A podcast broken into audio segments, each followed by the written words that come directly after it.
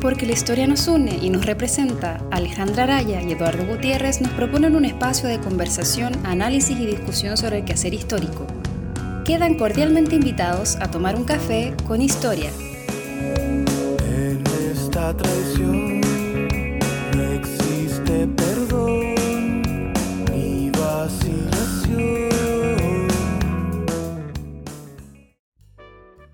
Hola chicos, nos encontramos aquí en la cafetería Celito Mío, Mire Claro 015, para dar comienzo a la segunda temporada de Café con Historia. ¡Eh!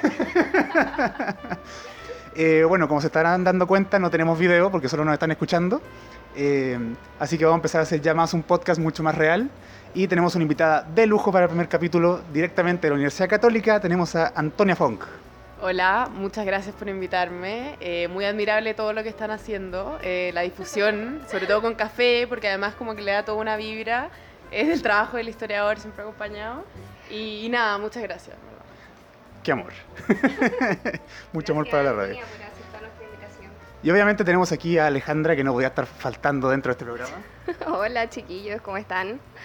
Eh, esperamos comenzar eh, con, con hartas ganas y ojalá con mucho éxito esta segunda temporada. Sabíamos que nos estaban esperando, si es que ya hemos vuelto. Sí, igual nos demoramos como tres meses en volver. Que hay que descansar, pues sí, hay que tomarse vacaciones.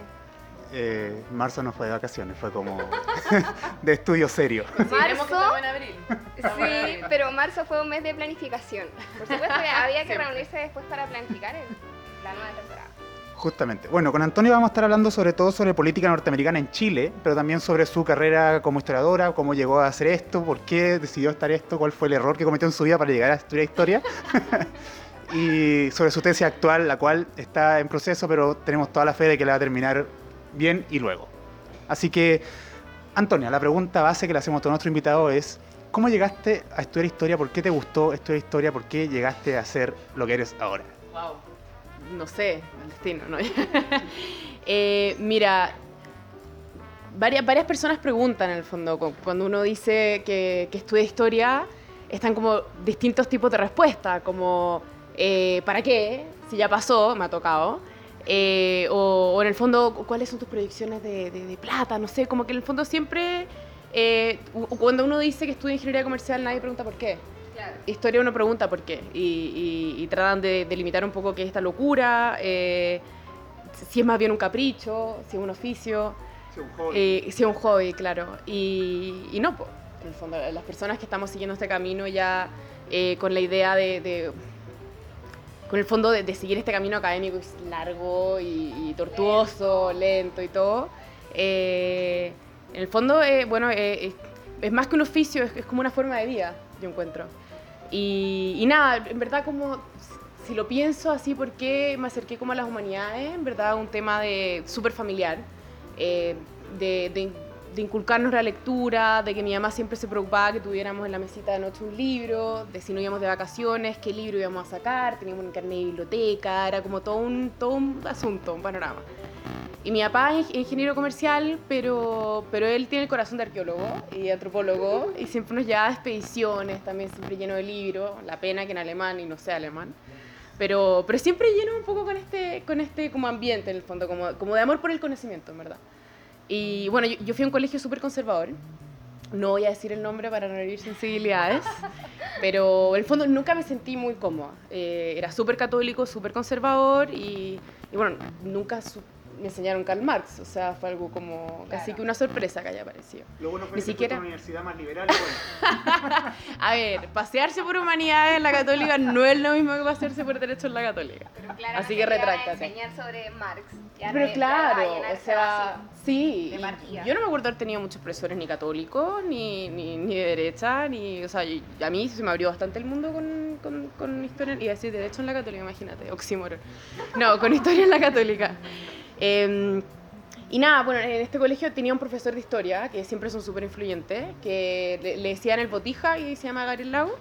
Y él eh, siempre como que contaba un poco el lado B de la historia, era como medio el profesor rebelde, como él, él había trabajado para la DC y para un ambiente conservador la DC yo creo que equivale a Mir, o sea, realmente era, era como ya súper rebelde. Y, nada, más que farándulis y contarnos como cosas más del lado B, también como que nos enseñó a preguntarnos las cosas y, y, nos hacía hacer ensayos debatiendo como que un lado, más que un lado, o sea, que eligiéramos si, cacha, defender a Allende o defender a Pinochet. Pero en el fondo era un ejercicio que claramente terminamos dos personas tratando de tomar la otra perspectiva, dentro de, no sé, 80, pero, pero, pero nos invitaba a pensar. Y, y, bueno, y tuve otra profesora que, que, que la Teravilé, que nos hacía, tenía como un método un poco tortuoso, le fascinaba hacer sufrir a la gente.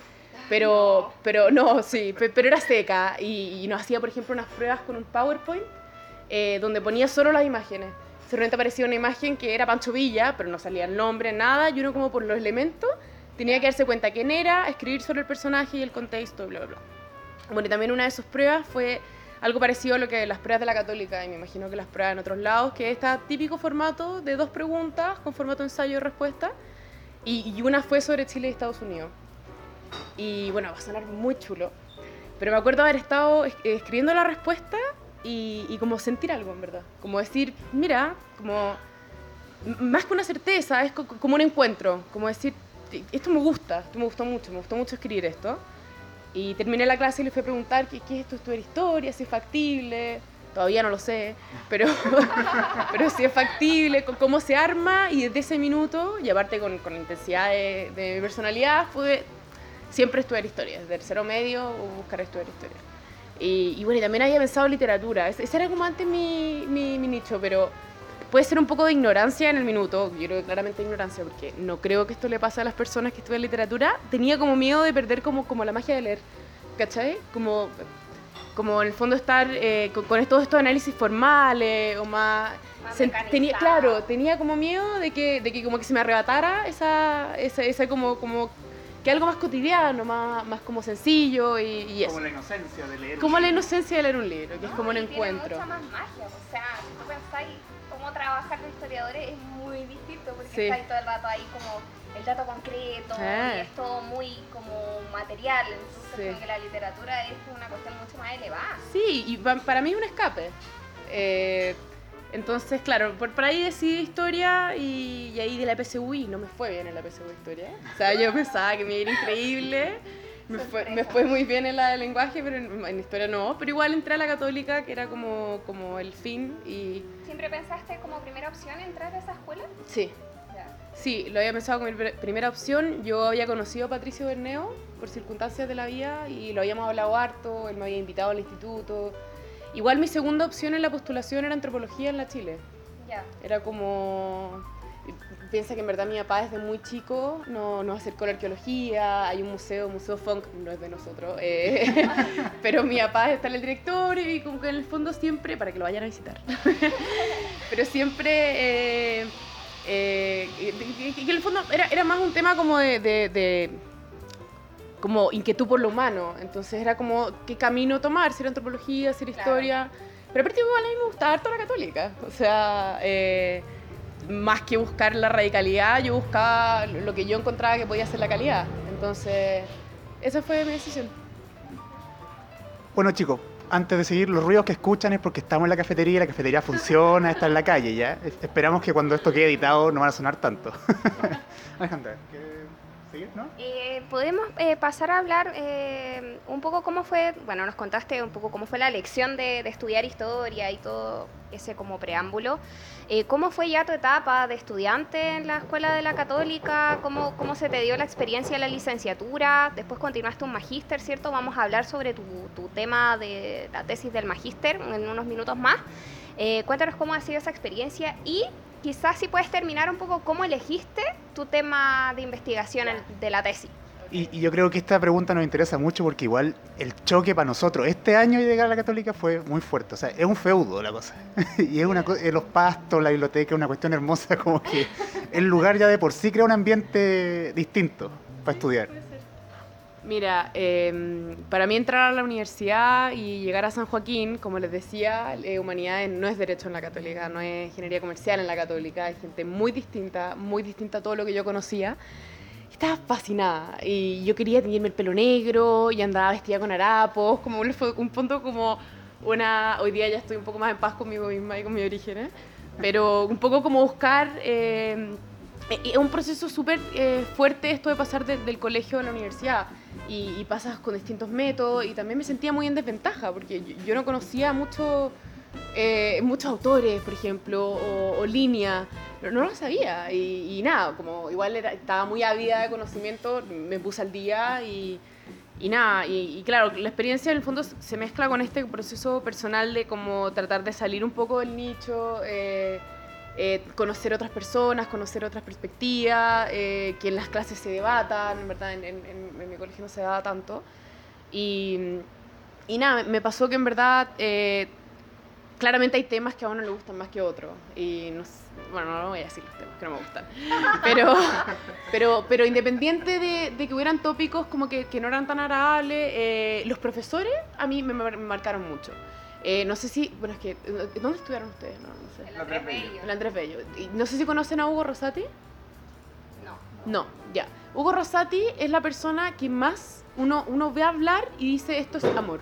Amor por el conocimiento, por la historia, por la pasión. O sea, realmente era una experiencia estar en esa clase y salía ahí como, como con éxtasis. Así, en verdad. Inspirado. Inspiradísimo, inspiradísimo. Y sentía que todos los profesores de alguna forma, aunque tuvieran distintas como métodos, fueran más callados, fueran... Todos como que compartían una pasión que, que, realmente la, la transmitían.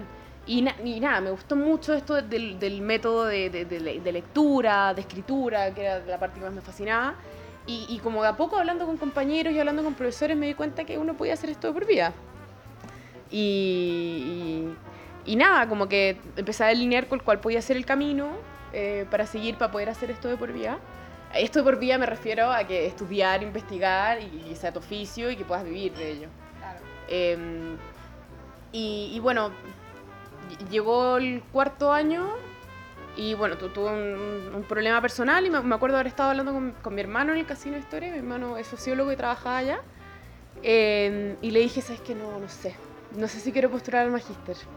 Como dudando, en verdad, súper asustada, estaba como asustada en ese minuto, lo había pasado pésimo. Y, y mi hermano como que no me dio la opción. Dijo, no. Tienes que hacerlo. Tienes que hacerlo, es lo que tú más querías, es lo que llevas hablando tanto tiempo. Y como que en ese minuto él me podía ver mucho más a mí de lo que yo me podía ver a mí misma. Entonces como que le hice caso. Le hice caso y, y, es- y en un mes tuve que armar esta postulación, en verdad. Fue como, sí. Entonces, claro, ya había, tenido un ramo de Primera Guerra Mundial, porque claro, era el 2014, entonces era los 100 años de la, de la Primera Guerra Mundial. Y, y habíamos visto eh, como todo el, el- el momento previo, a la, como la construcción intelectual previa a la Revolución Rusa. Y, y me había fascinado y dije, bueno, esto, esto es como, acababa de hacer un trabajo de eso y dije, ¿sabes qué? Ya es por ahí. Y fui a hablar con, con el profesor Joaquín Fernando A, que igual yo, yo había sido ayudante harto tiempo de él. Y, y le presenté esto y yo creo que un poco escéptico, pero igual como que me, me apoyó. Y presentamos este proyecto y que, que era como la recepción de las ideas de la construcción intelectual previa a la Revolución Rusa en Chile. Una locura, o sea, qué, qué factibilidad, como ni siquiera sabía ruso. Pero yo creo que yo, yo no creo que me hayan elegido en el magíster por, por el por el proyecto. Yo creo que me eligieron como por, por el interés, por la eh, por el interés, por, por la entrevista, como por, por la trayectoria como, como de los cursos, yo creo que por ahí me eligieron. Y, y me fui en el verano con, con una tracala de libros de, de historia Para rusa vacaciones. para las vacaciones, para prepararme, porque piensa que no- ni siquiera el proyecto estaba más o menos, eh, perdón, bien armado. Y, y me latié. O sea, no, no veía bien por dónde, lo encontraba árido, eh, como que no sentía como, bueno, este, como esa una chulería de antes que les dije, claro, no sentía esa conexión con mi, con mi tema.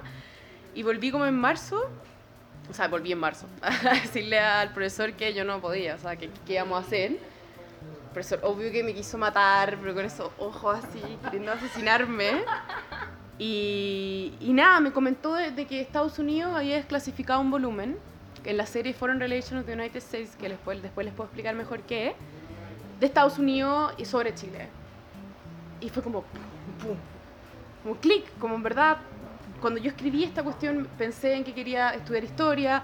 Durante todo el tiempo en el trayecto de la carrera me había interesado mucho el tema y como, como por este tema personal nunca lo había pensado. Y me acuerdo que volví a mi casa y busqué en, la- en los papeles, mis papeles guardados, busqué la prueba y estaba. Y lo leí y era muy parecido a lo que estábamos construyendo con el profesor y fue como un reencuentro y ahí me puse a trabajar. Oye, pero es como bonito eso, O sea, yo creo que, bueno, todos los que seguimos ya, pues Magíster para adelante nos pasa eso que en un momento decimos, ya, este es el tema, como que te... Independiente que tengáis una fuente, son las ideas que te surgen a partir del tema. Entonces, como que ya, ese, de ahí para adelante tenéis que seguir nomás. Sí, uno ve un poco el camino, un poco más delineado, en Sí. el fondo. O de es- repente te comprometís con ciertos actores también. Sí, sí, absolutamente, de hecho. Entonces, eh, de ahí como que me vino esta tranquilidad, pero también empezamos a trabajar. Y ya, ya no fue tan tranquilo. No, ya no fue tan tranquilo y sí me he demorado, porque el, el tema con estos magísters es que uno va, le van apareciendo oportunidades, va, va agarrando otras pegas, van, van haciendo, van saliendo como la vida, en verdad, que, que, que tiene hartas aristas más que estar estudiando un, un magíster. Entonces, pero bueno, hace como ya tres meses corté todo y estoy encerrada en mi casa y estoy escribiendo. Y ha sido, no ha sido fácil, eh, pero ha sido lejos la parte más bonita poder ya escribir y, y poder, como en el fondo, poner de mi cosecha, poder conectarme con, con- con- con la escritura, que es cuando se hace la historia, en el fondo. Entonces sí ha sido bonito, pero claro, no, ya, ya no sé cuánto tiempo más puedo aguantar el encierro. Para que vean que Antonio salió de su cueva solamente para venir a este programa. El nivel de este programa. Se lo permitió, vamos a decir. Oye, Antonia, eh, cuéntanos, nos dijiste que se había desclasificado un volumen de, de documentos de Estados Unidos el 2014. Eh, y se trata específicamente sobre Chile, o sea, digamos, sobre las relaciones entre Estados Unidos y Chile, ¿cierto? Eh, de ahí surge tu investigación para el magíster. ¿En qué marco temporal lo fijaste y, y específicamente cuál es el tema que, que estás estudiando con esos documentos? Entremos en Sí, materia. entremos en materia. Perfecto. Eh, mira, los volúmenes. eh, lo, que, lo que muestra est- estos volúmenes son. sí, mira, la serie se llama Foreign Relations of the United States. Y, y- y como chilenos nos encanta sentir como la excepcionalidad y que estos documentos casi que como se los desclasificaron los documentos sobre Chile, mira que somos importantes, pero en verdad estos documentos, estos, estos volúmenes se publican desde 1861. O sea, Estados Unidos siempre ha tenido esta tensión eh, y, este- y esta necesidad de desclasificar, como porque desde un inicio entre el, entre el Congreso eh, y el Ejecutivo se dio este conflicto en torno al secretismo y a la necesidad de transparencia. Eh, y en el fondo, como el- el- todo este movimiento que hoy día nos llega un poco, que es como el People's Right to Know, el derecho de las personas por saber, eh, está desde desde ese instante. Entonces, es como esta tensión entre, que después va a ser mucho más importante, el tema de la seguridad nacional con, con- contra la transparencia. Y, y, bueno, hay un autor que lo pone muy Marvel, que es como los campeones de la transparencia versus los guardianes de la seguridad. Entonces, enfrentamiento constante. Sí, un enfrentamiento constante y una lucha entre estos campeones y estos guardianes. Y, y nada, en verdad ha estado a lo largo de, eh, de la historia de Estados Unidos eh, teniendo distintos problemas, sobre todo eh, cuando ya llega la, la Primera Guerra Mundial, la Segunda Guerra Mundial, iban creciendo los compromisos con Estados Unidos, iban creciendo la cantidad de papeles. Eh, y también los embajadores eh, no sentían la misma libertad para poder dar, por ejemplo, la, la información. Sabían que iban a ser publicados el mismo año. Entonces no, se atrevían, tenían, los embajadores tienen que dar muchas impresiones personales y tienen que hablar mucho de ciertos personajes, negociaciones que se están dando en el minuto. Entonces, claro, si lo iban a publicar ese mismo año, se, complicaba bastante. Y claro, empezaron a crecer los compromisos de Estados Unidos, empezó a consolidar como potencia. Y, así el, problema de la seguridad nacional frente a la, la transparencia y como el mismo ejercicio democrático de la transparencia se fue menguando. Y sobre todo cuando llega la Guerra Fría, eh, como que cristaliza todo y, y- y es un, y, es un, y es un minuto donde entra en la sociedad norteamericana el miedo. Y, y esto es un tema que, que me interesa mucho y tal vez lo repita después, pero yo siento que se ha considerado poco, o, o si se ha considerado como tal vez en, en más la perspectiva como más cotidiana, más que en el paper que habló justo de eso, como más en la perspectiva más cotidiana, que es donde, donde se habla historia o, o se trata de entender el pasado, que en verdad existía un factor muy importante del miedo. Eh, tenían terror, tenían terror y, y no solo porque era una retórica que se les, se les imponía, sino que en el fondo ya lo, lo habían adscrito a su día a día. Esa- en, en algún minuto creyeron que los contaminaban el comunismo por el agua. Eh, en serio. Y, y- y en el fondo no solamente era una invasión territorial, era una invasión a, a la forma de vida de todo. Eh, eh, lo que tú considerabas como, como The American Way of Life, como la, la forma... eh, juro que esto no es snob, esto es porque leo todo el día en, en- inglés. Eh, esta No, está forma... bueno que alguien sepa hablar inglés. este, él. Entonces, est- esta forma de vida eh, se veía súper amenazada. Entonces, claro, estaban tan aterrorizados. Y en ese ejercicio, de como, o sea, en ese momento de temor, como que se le entregaron muchos derechos al, al gobierno. En el fondo, nosotros más, ya no nos vamos a preocupar tanto de la transparencia democrática, sino que nos vamos a preocupar de que nos defiendan. ¿Cachai? Entonces, eso Entonces se entregó esto y durante todo ese tiempo la fuente Foreign Relations of the United States eh, eh, era una herramienta diplomática. O sea, eh, muchos hablaban de la voz de América. Em, Harry Truman que, creía que, lo podían ocupar para poder como influenciar en, en, la Guerra Fría, como que en el fondo se desvirtuó absolutamente. Y, y... O sea, como que los documentos llegaron a ser como una, un arma. Un arma, sí, exactamente, un arma. Y, y, la publicación se atrasaba cada vez más, porque en el fondo no lo, no lo podían publicar el mismo año, se, se, aparecían más, más documentos, después como el problema de la negociación, entonces pasaban a ser 15 años. Como sí, bueno, hoy en día son cada 30 años. Un año, y a eso te quería preguntar, sí. Bueno, de un año que eran como digamos los principios, ¿cierto? Después pasaron a 4, 15 y ahora 30. Claro, sí, o sea, se fueron aumentando y, por un minuto dejaron de publicarse, entonces eso aumentaba los papeles. Por ejemplo, para la Segunda Guerra Mundial no se publicaron. Entonces, nada, se aumentaban los papeles, sí, mucho más tiempo. Y... Ah, no lo dije, bueno, no importa. Entonces, eh, llega Ronald Reagan, que fue como un comeback de la, de, la Guerra Fría, como ya realmente eh, Richard Nixon había tratado de, abrir un poco más y hacer que, este, que estos documentos se fueran desclasificados de forma más rigurosa para paliar todo el problema que había quedado con el espionaje doméstico, con Watergate, con los Pentagon Papers. Entonces, bueno, y, Ronald Reagan como que cambió el sistema de desclasificación, se desclasificaban muchos menos documentos, los volúmenes eran muy, muy poco rigurosos, que es que los volúmenes en el fondo, ah, no lo dije, eh, son los papeles diplomáticos sobre eh, las relaciones exteriores, pero, pero los papeles de Estados Unidos. Entonces son los telegramas de los embajadores, las reuniones, eh, las transcripciones de reuniones de comité, transcripciones de conversaciones, como que todo como que el informe de la CIA, como esa naturaleza de los documentos. Bueno, y en, y en, y en el 90 haciendo un salto larguísimo para poder sintetizar un poco, en el 90 se publicó un volumen de Irán, que, que, no hablaban del derrocamiento de Mossadegh. Y ahí el, el, presidente de uno de los comités que trataba de asesorar Fruz renunció, eh, y bueno, y hubo una polémica y, se, y se, creó una ley, eh, y se legisló sobre Fruz en el 91. Eh, lo que un historiador habló como de glasnost en América, donde ya tenían por ley ciertos requerimientos de cómo tenían que organizarse los volúmenes cada ciertos años se creaba un comité asesor con personajes del mundo académico de la sociedad norteamericana, con abogados, con cientistas políticos, y ellos tenían el derecho de clasificar y desclasificar. O sea, más que clasificar y desclasificar, si iban a omitir, si por ejemplo la CIA, que siempre es como el malo, si por ejemplo la CIA quería no desclasificar cierto, cierto como por ejemplo diálogo, ellos podían apelar. Entonces, y esas son la, como las dinámicas que rige eh, la fuente hoy en día. Y, y esos son los, volúmenes que nos llegan hoy en día, ¿verdad? Este es el volumen sobre Chile. Y, y, lo interesante de, este, de, estos volúmenes es que, por ejemplo, hubo una ola de desclasificación en el, en el 90. Eh, eh, cuando después de la, detención de Pinochet en Londres, eh, Estados Unidos, en el fondo, el que había sido siempre el señalado como el culpable, y con la presión de la opinión pública, desclasificaron documentos. Pero estos documentos desclasificados, que eran varios, es, es, como más estos documentos claves que muestran o prueban o dicen sobre el, el, el, el periodo de Allende, pero más como enfocado en, en, si tenían conocimiento de Estados Unidos sobre el golpe, si tuvieron conocimiento sobre la violación de derechos humanos.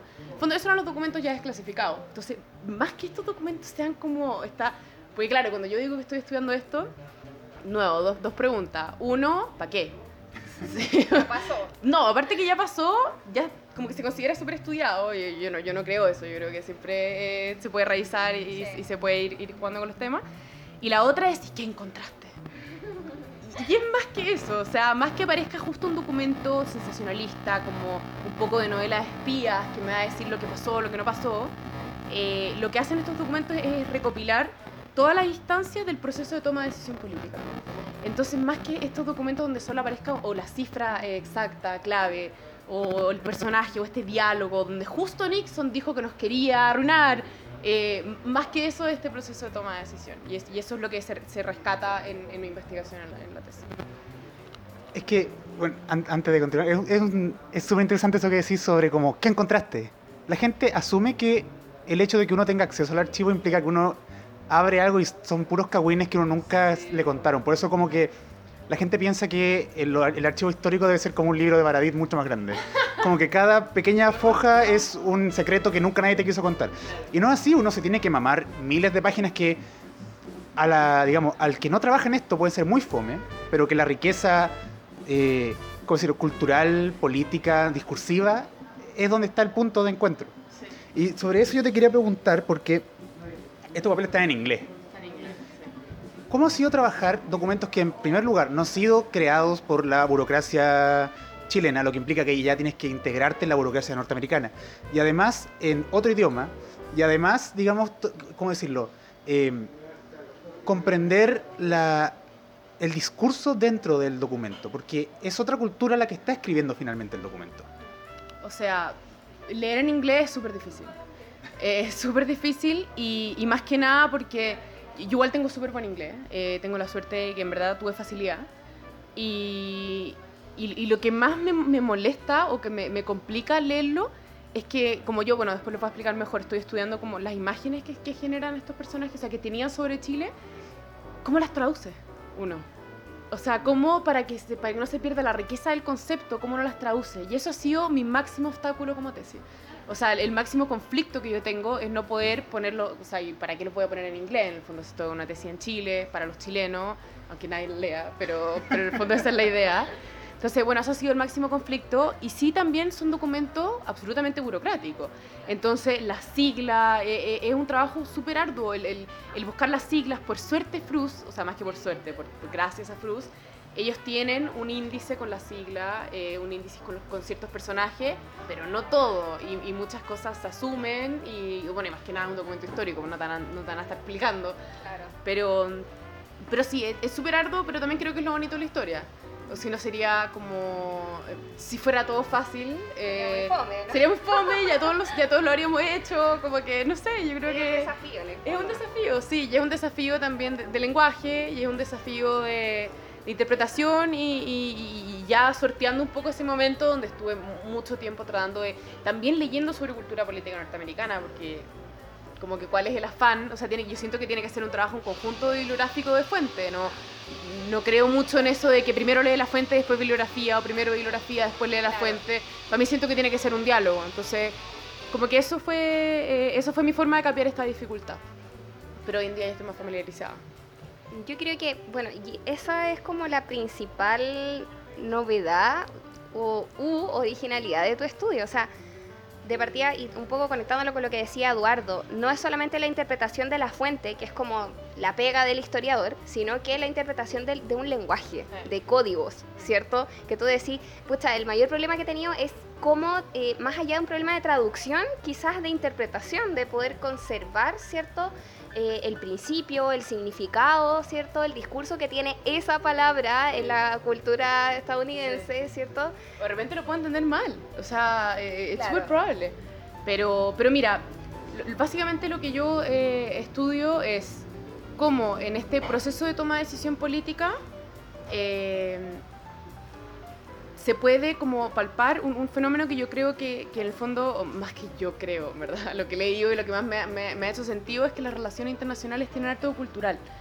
Eh, y son los individuos también los que hacen la, la relación internacional. Es como que en el fondo acciones soviéticas, como acciones chinas. eh, en el fondo son, estos individuos y como que en ese atajo un poco de cómo, cómo hablar acerca de- de esta política se pierde el humano que está detrás. Y esto es lo bonito de los documentos, que son este diálogo constante, son los debates, son eternos, pero son los debates eternos que tenían estos personajes sobre Chile. Y lo más interesante de todo eso es que significaba que personajes que tal vez nunca habían estado en Chile tenían que interpretarlo, tenían que sentarse en su oficina, le llegaba la información eh, recopilada por la CIA o por el embajador o por los telegramas y se presentaba un desafío específico y tenían que responder a ese desafío específico interpretando Chile diciendo esto es de tal forma, de tal forma. Entonces, eso, eso es como lo que trato de rescatar. Y, y más que nada como, como para acercarnos a esta cultura política que se enfrentó a Chile y también para poder ampliar un poco las preguntas, porque Chile y Estados Unidos siempre ha sido estudiado desde la perspectiva de la responsabilidad o la intervención, y ahí es lo que siempre sale si yo hablo de mi tema. Eh, terminamos siempre Salvador Allende y Pinochet y todo lo que hizo la CIA y esto acróbata o el paro camionero. Esto, Gabriel García Márquez hablaba de los acróbatas norteamericanos que, que bajaron desde los aviones hacia la moneda. siempre se termina hablando de eso, pero yo creo que eh, lo que trato de aportar con mi, con mi tesis es como tal vez como ampliar un cuadro y cuestionar también un poco esta idea de, de una fuerza homogénea que llega a un país, transforma y se va. Eh, como que se pierde un poco lo dinámico, lo complejo del escenario, el proceso, la importancia de los actores chilenos también. Y yo creo que a través de analizar esta interpretación que hacían estos, estos norteamericanos sobre Chile, yo creo que se puede acercar un poco a esta cultura política norteamericana que tuvo que responder. O sea, en el fondo, se les, Chile irrumpió como un conflicto en Washington y tuvieron que responderlo y tuvieron que interpretarlo. Entonces, eso, eso es lo que trato de hacer con mi tesis y que como tú dices, ¿verdad? Siempre se olvida el asunto de que, claro, nosotros vemos a los gringos como invasores, pero finalmente ellos también tenían su propio problema. Tú decías del miedo. Hace poco escuchaba un, un, podcast sobre Stephen King que decía que el día que él más tuvo miedo fue el día que llegó el Sputnik. Porque tanto, todos los gringos ungidos pensando que era un ojo gigante y a estar flotando sobre Norteamérica mirándolo. Ya que mencionaba, mencionaste a Marvel, por ejemplo, eh, en Los Cuatro Fantásticos hay, un, hay, una raza de alienígenas que su chiste es cambiar de forma. Y ese personaje lo crean porque tienen miedo de los espías rusos. Y el, miedo de que haya gente eh, dentro de, su país y que los pueda, observar sin que ellos se den cuenta. Entonces, no, no hay por qué pensar que la gente que venía acá a ser embajador, con toda la idea norteamericana que tuviera, no tenía miedo también de que finalmente eso pasara acá. Oye, te quería porque si, lo dijiste de verdad, disculpa, pero afinar como los años de tu... Ah, no, no, no, lo dije. Porque esto, estos papeles, los papeles ¿de dónde cubre? Son desde 1969 a 1973. Es como unos días, eh, los últimos meses de, de, de ser Salvador Frey, Eduardo Frey. y, Hasta gordo ayer. y los días previos, al, o sea, los días posteriores al golpe de Estado, como hasta, no sé, pues el 20 de septiembre. Ah, ese, ese es el periodo que, que, marca mi tesis y que marca la fuente, que en el fondo yo me estoy rigiendo un poco por los tiempos de la fuente, como claro. que parece. ¿Y qué encontraste? Ah. Mira, en el fondo yo, esta idea de como poder eh, eh, como resaltar al individuo, resaltar esta interpretación o imágenes políticas, en el fondo lo que yo hice fue empezar a leer la fuente, el día que Fernando A me dijo esto, como que léelo, y ya, obediente y aparte súper interesada por poder resolver también un tema que, que, bueno, y estoy un poquito, un poquito más allá, pero, pero también este tema me interesaba por las discusiones familiares. O sea, en, en, mi casa no, no, es solamente de un partido político, hay, una variedad, la parte... La parte más de mi, de mi mamá es, como mucho más de izquierda, la parte de mi mamá, mi papá es harto de derecha, sufrieron harto con la reforma agraria. Entonces, este tema siempre fue, eh, estuvo súper presente y, a mí siempre me generó mucha duda porque aparte escuchaba, o sea, veía como la intensidad del compromiso del argumento, o sea, de ver cómo realmente se jugaba un poco la vida en, en, en, en, Estados Unidos, no sé qué, y como que entender también la potencia de la imagen de Salvador Allende en el mundo. Eh, y, por ende la potencia de la imagen de, de, de o sea, van súper relacionados, y es como, como decía Fernando una utopía y una antitopía. Eh, entonces, como que lo, que, lo, que, lo que desde ya me motivaba la fuente era ver un poco cómo, cómo se había creado esta, esta, esta como la potencia y la imagen de Salvador Allende eh, en Estados Unidos. Y lo que me empezó a entretener fueron estas como, como de repente decía, pero, pero mira, le mostraba a mi familia, pero miren lo que decían de Chile. O como mira cómo lo interpretaban, mira como la parte más como, como que yo sentía de, de, la parte entretenida de la fuente, pero, al final me di cuenta que, que, podía tener un valor histórico, o sea, que podía tener un, un, valor dentro de una tesis y ahí lo fuimos conversando con mi profesor y, y eso es lo que hay ahora.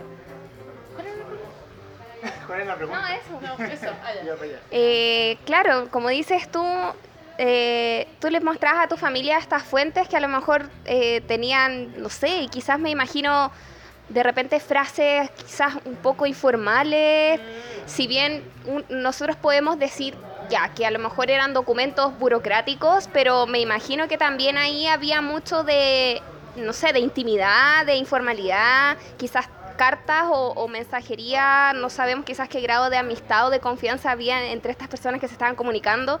Y eso también forma mucho parte de una vida que es como más cotidiana, ¿cierto? Que, que habla de lo íntimo, ¿cierto? lo que tú dices es parte de, las bases de, mi, de, de, de, la presentación de mi tesis, que es decir, esta es la parte más cotidiana. Eh, y, por ejemplo, las cartas, el embajador que estaba en Chile era Edward Corry, ¿ya? Que él era periodista de profesión, era como un hombre de Kennedy, pero Richard Nixon dijo, ok, dejémoslo, dejémoslo un ratito, después lo mandaron a volar. Eh, él era súper emocional y él tenía como, como esta, eh, como que uno cuando lo lee, le traspasa la sensación de urgencia, le traspasa la sensación de la importancia que él sentía que tenía en la historia. Eh, eh, como las distintas inseguridades que tenía o miedo. O, y también era periodista, entonces escribía súper bien. escribía increíble y armaba metáforas que fueron las primeras que me fueron llamando la atención. Y tenía problemas con, con el Departamento de Estado, tenía problemas con el Departamento de Tesoro, primero por su informalidad pero también por, por, por, lo polémico de las cosas que decía, como que en un minuto él decía que él era el único que podía condicionar el pensamiento de Frey, que si él, si él porque en un minuto le dijeron no te comuniques más con Frey, por favor, como más complejo, pero dentro del proceso de toma de decisión era importante en ese minuto no comunicarse con los políticos chilenos. Y, él dijo, ¿cómo? Pues si yo lo estoy condicionando. Y la palabra era conditioning. Yo, yo, estoy hablando con él y mientras hablamos yo le introduzco una idea y al final él dice que es él.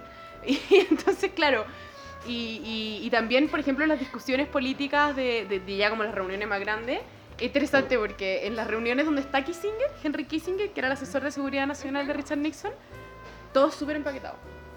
Y él es un genio, en verdad, se puede decir lo que quiera, pero es un genio. O sea, la conversación iba por un lado y él se manda unas frases, unos párrafos, unas cuestiones que en verdad realmente cambiaban toda la tónica de la conversación y como persuadía. Y, y, en los momentos donde no está, o las cartas entre otras personas, era mucho más informal. Y, y, ahí se cuelan este tipo de, de, cosas que quiero estudiar, que es como qué pensaban sobre Chile, qué decían sobre Chile y eso. Pero sí, es la parte cotidiana. Y, eso creo que es lo que se ha eh, dejado de lado por el hecho de solo mirar la intervención norteamericana en Chile o solo mirar la perspectiva de la responsabilidad, sino que también las personas que estaban involucradas en Chile, que tenían que involucrarse en Chile, como por, por, su, por su posición que sentían en el mundo, y que, y que, y que no son esto, este gigante homogéneo, este halcón que llega y va a un país, se lleva todo y se devuelve como súper majestuoso. No, es distinto. Claro, y ahí hay otro tema que, em, bueno, que mientras hablaba se me ocurrieron como tres o cuatro frases distintas, pero, por ejemplo, lo que tú decías que pasa con tu familia, el asunto de que eh, unos son otros son de derecha, y tú llegas con estos papeles que de cierta forma demuestran que Estados Unidos efectivamente tenía la mano metida. Que siempre está la idea de cómo está aquí, estaba allá. Eh, ¿No lo demuestra? No. pero hablaban al respecto, ¿no? No, obvio que lo hablaban al respecto, y, y... pero hablar de una mano en Chile, y vuelvo a citar a mi tutor, es hablar de un Chile penetrado. Y es como no entender tampoco el contexto de un país con, un, con, una, eh, con una tradición republicana eh, súper larga, con partidos políticos súper diversos. O sea, habían muchos partidos políticos involucrados en la política. Eh, y, y, en el fondo es, es, un poco desestimar como la autonomía de un país, la localidad. Es como en el fondo ver, como, como decir que, que muchos autores, muchos de los grandes autores que, como que se citan cuando se habla de la intervención norteamericana en Chile, algunos dicen literal, como que el libreto se escribió en Estados Unidos. Era como un director, que es lo más fácil de decir en verdad. Lo más fácil es atribuir la responsabilidad a un ente externo y decir en el fondo, ellos son los responsables, ellos mataron a la democracia chilena, nosotros fuimos intervenidos. Y, eso no le da un espacio a la reflexión propia de, qué pasó. Eh, ¿qué, nos pasó a nosotros? ¿Qué hicimos nosotros? ¿Quiénes, ¿Cuáles fueron los chilenos que estuvieron involucrados en el golpe? Eh, en los documentos aparece todo el tiempo chilenos pidiendo intervención o sea, que solicitaban la intervención, decían, por favor, eh, plata, y sobre todo si están mandando dinero, alguien te lo tiene que recibir. Entonces, claro, como que no es solamente decir esto es un proceso chileno, ni que Estados Unidos no tuvo nada que ver, porque eso es súper iluso, pero en el fondo es tratar de, de, tensionar esta idea de, un, un, Chile o sea, de, un de un Chile absolutamente penetrado.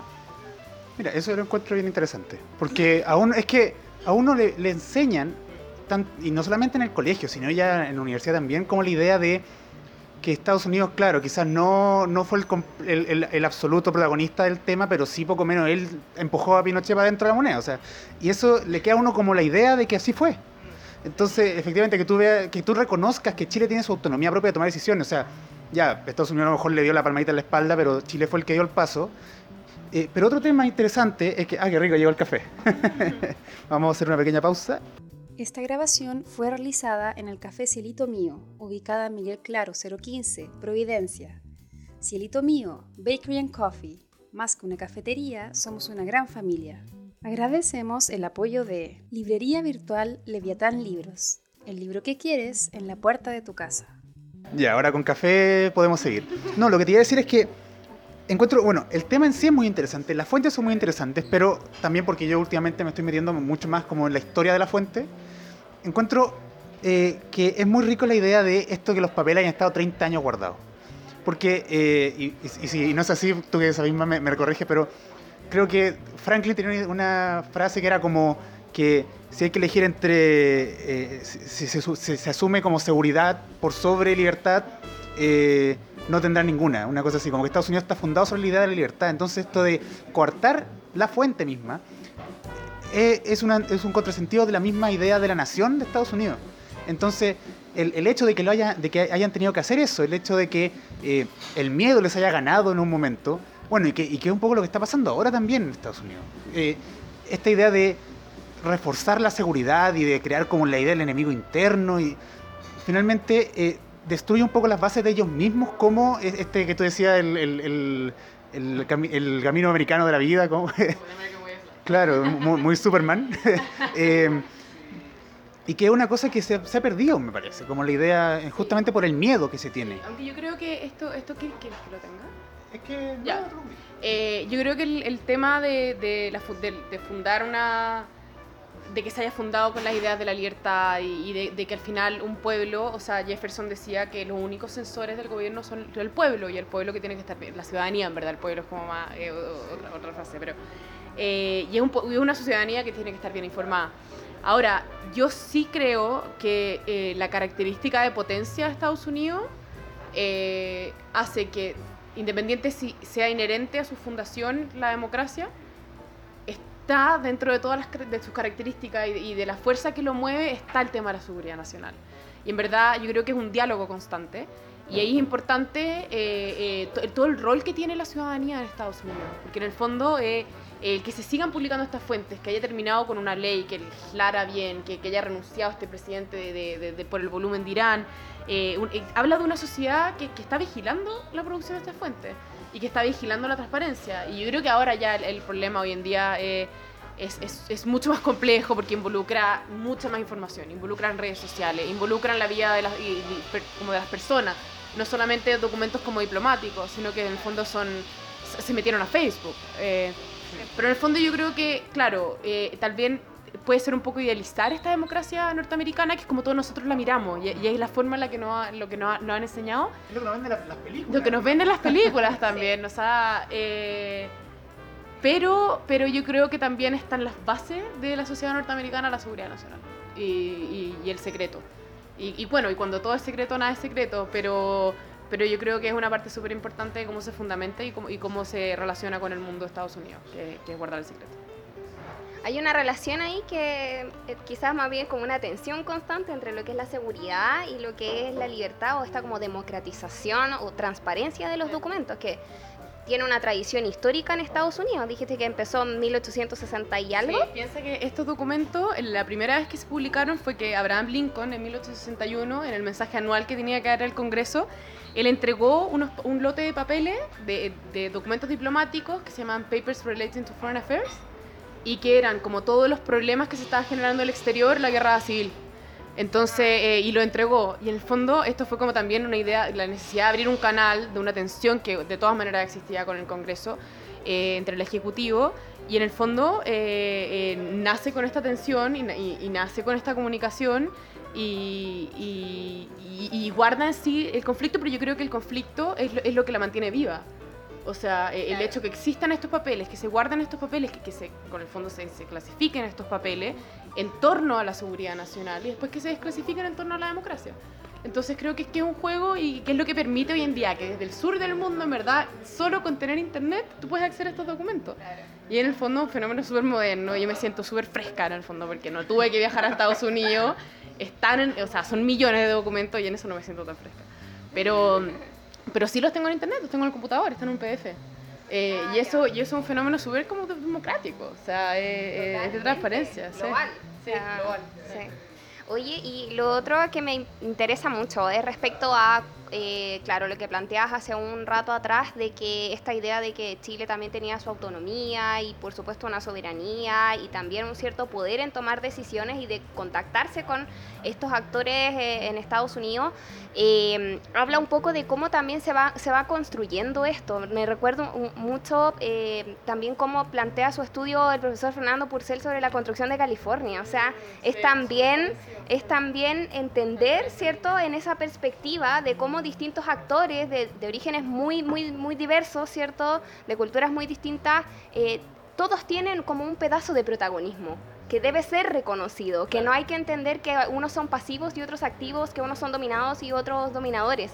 Entonces, en esa línea, eh, quería preguntarte un poco eh, lo que tú has revisado. ¿Qué actores has visto tú que han estado, eh, tanto de allá como de acá, como más, más, más conectados, que han tenido como más diálogo, lo- según lo que te han mostrado los documentos? Sí, obvio. Mira, más que personajes, como así nombrarte los personajes, porque yo, yo creo que no es como no es como lo importante o el, o el- o el- fundamento de la tesis.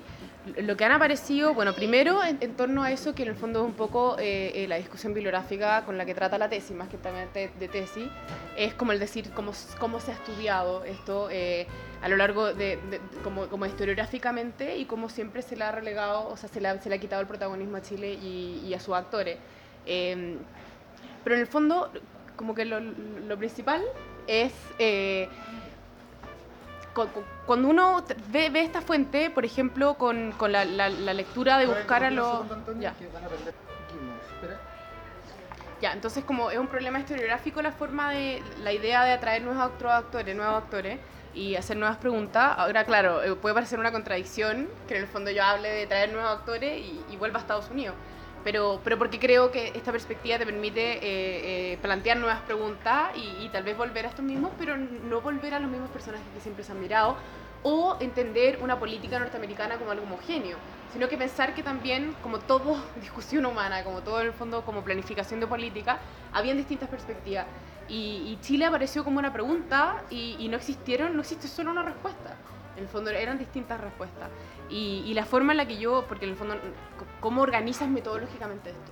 En el fondo, este- estas discusiones, cómo, y, y lo organizas un poco como en, en- en problemas y eh, las distintas, más que discusiones, las distintas, cómo argumentaban a través de ciertas imágenes, con lo que yo, yo como he tratado de, de conceptualizar como imágenes políticas. Em, y, y lo- y lo que he encontrado, eh, así como si te tiro un ejemplo, eh, lle- llevándolos como a la parte previa a la elección de Salvador Allende, como el momento de, de- de la campaña, primero era un Estados Unidos súper lejos. O sea, un. Estados Unidos que en el 68 había habido un tumulto y una rebelión que pasó ya a ser un movimiento contra cultura. Eh, tenían el, el gran problema de Vietnam que se había transformado ya en un síntoma de Vietnam. O sea, piensa que en el fondo esta aventura, sí, cargaban con eso y tenían que salir luego. Y, se vivían momentos donde, por ejemplo, bueno, hace dos días se cumplieron 50 años de la muerte de Martin Luther King, que fue en el 68. Eh, que, que después el- la muerte de Robert Kennedy. Eh, eh, todo, toda esta liberación sexual, porque no solamente era una liberación como, queremos salir de la guerra o paz y, amor, pero, pero amor y liberación sexual y, cambiar la forma de vida y, un Vietnam donde se iban los compañeros, amigos, papás y volvían incompletos, no solamente porque no traían miembros, sino que volvían con un síndrome postraumático. Y, y era un terreno hostil, era un terreno pantanoso, eran guerrillas, o sea, no había cómo ganar eso. Y tenían que salir, o sea, en el fondo, eh, Richard Nixon, una de las razones de campaña, o sea, uno de los eslogan de campaña fue nosotros vamos a salir de Vietnam. O sea, o triunfamos rápido o nos vamos. Y, y eso fue lo que hizo. O sea, eh, no- nosotros vamos a abrirnos a China, vamos a abrirnos a la Unión Soviética, estaban con un toda una nueva teoría del interés nacional, tratar de ser un poco más pragmático en las relaciones internacionales. Y de repente, ¡boom! O sea, aparece Salvador Allende, que era como ya el problema ideológico para autonomacia. Y, y tratar de, de, de como manejar este tema eh, desde un inicio eh, O sea, requería mucho cuidado. que Requería querían mucho cuidado. como vivir como con ese cáncer un poco. Es que ese fue el gran problema de Estados Unidos para Chile, o sea, de, de- de Estados Unidos con respecto a Chile. Que, el, que, que, que pasar a ser un, un demonio extranjero, como ellos llamaban un foreign devil, los perjudicaba. Los perjudicaba no solamente externamente, sino los perjudicaba internamente. Tenían, tenían un problema de tumulto doméstico no sabían bien cómo manejar. Entonces necesitaban, había todo, todo un juego de imágenes donde, la diplomacia frente a Chile tuvo que, que, en el fondo efectuarse a través de, de, esconder la mano. En el fondo decir, nosotros no, como en el fondo eso era una de las cosas más importantes. Y, y bueno, eh, no estaban muy atentos. Henry Kissinger adherió a dos reuniones. Eh, Richard Nixon estaba, con todo un problema en el Oriente, estaba mirando hacia el Oriente. Y empezaron a surgirse estas preguntas, como qué hacer con Chile, eh, como este matrimonio con la democracia cristiana, estoy haciendo una comilla, entre comillas, eh, del 64 se estaba desgastando, eh, ya no existía como el mismo compromiso, se, estaba matando mucho menos, dinero. Y aparece la pregunta de, la elección de Salvador Allende, o sea, que, que, hay una, una, campaña presidencial donde hay tres candidatos súper potentes, y como uno de los elementos que empiezan a discutir y que es muy interesante, que es la excepcionalidad de Chile en Latinoamérica, que es esta excepcionalidad democrática, que lo, seguimos hasta hoy en día y, lo sentimos un poco, pero, pero eso era lo que, como ellos interpretaban, y, y, la mayoría en ese minuto, después ya como que se fueron cambiando la chaqueta, no querían intervenir, no querían, o sea, lo encontraban súper perjudicial para Estados Unidos, más que como una, en el fondo ser como los héroes y que uno dice como, oh, que eran buenos. No, en el fondo como dentro de la, de, de del, problema de, como política exterior, consideraban que era mejor no, no intervenir. Y se tomaban del argumento de esta imagen de excepcionalidad democrática en cuanto a que, a que permitía decir, igual va a sobrevivir. O sea, ha sobrevivido a lo largo de los años. Eh, tenía como una solidez. Sí, como dentro de este contexto medio salvaje que hablaban, salvaje latinoamericano, decían Chile no es un país bananero, literal. Eh, sí, no sé, a ver si la fuente es fascinante. Y, de hecho, cuando, cuando trataron de definir si iban a apoyar a algún candidato o no, porque eso era lo que habían hecho la, la elección anterior con Eduardo Frei Montalva, eh, eh, lo que principalmente el jefe de la CIA hablaba de un escenario como eh, difícil de descifrar, como la polarización les afectó mucho. Y, veían estos tres candidatos y ninguno les parecía positivo. Jorge Alessandri, decían de él mucho, o sea, cuando decían yo estoy generalizando y estoy viendo que hay distintas imágenes, pero bueno, eh, hablaban mucho del patrón antipático. Lo consideraban como el, como el patrón que no podía movilizar gente, que, que era antipático, que más encima estaba enfermo, como débil, y, y que además decían que si, si elegían a Jorge Alessandri, eh, la tensión con la izquierda iba a aumentar y iban a terminar con una guerra civil o con un gobierno militar de derecha. Entonces decidieron no apoyar a Jorge Alessandri, que era la movida como, como, natural, o sea, lo, que se esperaba más o menos. Después Radomiro Tomic lo miraban como el yugoslavo. Decían este, como de, demócrata cristiano que se está tirando hacia la izquierda, que tiene mucho contacto con, con la Yugoslavia de Tito. Y en el fondo no veía mucho la diferencia que existía entre Radomiro Tomic y Salvador Allende. Bueno, y Salvador Allende era este comunista empedernido que no entendía muy bien por qué quería, quería llegar como por las vías democráticas. Entonces también trataban de descifrarlo. Era, era, difícil en ese minuto. Sobre todo con el miedo, sobre todo con las imágenes preconcebidas sobre lo que era llegar al comunismo y en el fondo tratar como de conciliar esta imagen democrática con esta imagen de, del comunismo fue súper complicado. Entonces, así como si les tiro ejemplo, eh, es más o menos esto como lo, lo que yo quiero reflejar. En el fondo que más que anecdótico, es como por ejemplo, la idea de, cómo se miraban estos tres candidatos, cómo se interpretaron, se decidió no eh, elegir un candidato eh, para apoyar. Eh, por el hecho de que fuera una, política difícil de descifrar, la intervención se hablaba de una intervención más mínima. O sea, em, entonces, claro, es como, es como después la, política se centraliza mucho más en Henry Kissinger y en Nixon, porque en verdad eligen a Salvador Allende y ahí, y ahí realmente se vive un estado de shock, o sea, eso, nadie lo va a negar. Eh, pero, el, camino de, toma de decisión política sigue intacto y, y, siguen intacto como las ideas que rondan en los pasillos, en la oficina. Y en el fondo eh, es tratar de entender cómo, cómo, este, cómo este Estados Unidos miraba al otro, nos miraba a nosotros, y yo creo que nos habla mucho de su política, de su cultura política, de nuestra cultura política y cómo una relación internacional es mucho más compleja que mandar recursos. Eh, bueno, Antonia, ya llevamos 53, así que estamos, pero perfecto en el tiempo. Sí, pasó volando el tiempo. Eh, oye, gracias por venir a esta entrevista con nosotros. Eh, gracias por inaugurar la segunda temporada. ¿Qué tal está el café? Exquisito, exquisito. De todas maneras, más encima trae frase. Miren, la historia cuenta lo que sucedió, la poesía lo que debía suceder. Ahí tienen. Los tazones de cielito mío. Exactamente, así que si vienen aquí a tomarse un café algún día pueden venir a, ver los tazones. Eh, Alejandra, ¿tienes algo más que decir antes de... antes de cortar. Eh, sí, yo quiero recordar, invitarlos a algunas actividades académicas que se van a realizar en los próximos días, gracias a la gentil eh, ayuda del historiador desconocido que nos comparte su agenda. Eh, tengo dos actividades, una para el día jueves 12 de abril, que se trata del lanzamiento de un libro del profesor Mauricio Neto, eh, que se, eh, se, titula Discursos desde la catástrofe, prensa, solidaridad y urgencia en Chile 1906-2010. Esta presentación se va a hacer en el auditorio del Museo Benjamín Vicuña Maquena que está ubicado en Vicuña Maquena 94, en Providencia, y comienza a las 19 horas. Y después tengo una convocatoria para ponencias eh, que está realizando un encuentro internacional de historia económica en la Facultad de Economía de la Pontificia Universidad Católica de Ecuador. Y eh, el plazo para enviar ponencias vence el lunes 15 de, de abril. Así es que para que estén atentos ahí, para que puedan enviar sus contribuciones. Y junto con eso queremos mencionar también que el 18 de abril se estará realizando la tercera versión del taller Escribiendo la Historia a cargo justamente del grupo de El Historiador Desconocido. Pueden encontrar más información en la página elhistoriadordesconocido.wordpress, si no me equivoco. Estoy ahí, ahí me da culpa, pero en la página del Historiador Desconocido está la información respecto al taller. También. Y eh, estaríamos finalmente también recomendado por nuestra invitada, vean Civil War de Marvel. Ahí les puede quedar claro la. Exacto, ahí les puede quedar claro todo este tema de, Estados Unidos y, la, y, las libertades. Así que bueno. Eh, muchas gracias. Eh, estuvo muy agradable esta conversación para abrir la segunda temporada. De nuevo, muchas gracias, Antonia. Esperamos que lo hayas pasado bien. Sí, a ver, eh, público. primero, yo, yo creo que hay que agradecer este tipo de formato. Eh, hay que agradecer la idea de, de, la difusión, de que se comprometan con, entregar a través de las distintas redes sociales eh, un pedazo de la historia y lo que tal vez nosotros estamos haciendo como, como microhistoriadores, en verdad, como en inicio, eh, que en verdad no llega eh, a la luz muy, muy rápido y muy fácil y la difusión, así que muchas gracias por, este, por esta instancia.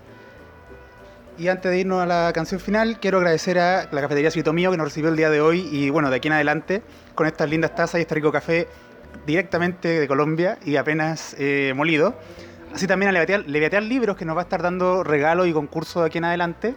Y bueno, a Videoclon, que si bien ya no, no, no, no nos va a apoyar tanto con video por asuntos de agenda, eh, de todas formas nos sigue apoyando en asuntos técnicos y, y bueno, nosotros somos historiadores, así que no sabemos nada sobre cómo armar un, un audio. así que bueno, gracias a todo ello y nos encontramos la próxima semana.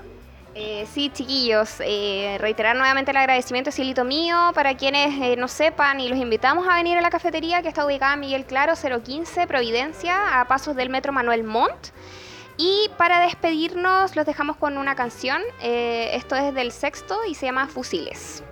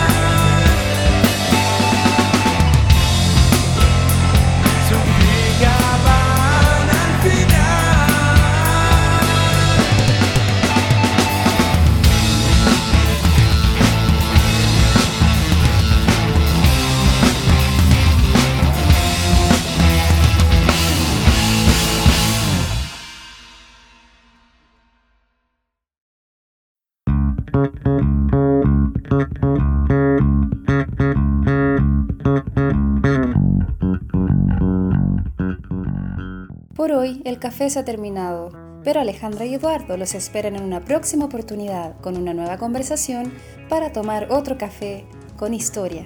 Les recordamos que las ideas y opiniones vertidas en este programa son de exclusiva responsabilidad de quien las emite y no representan necesariamente la opinión de Café con Historia. Te perdón, mi.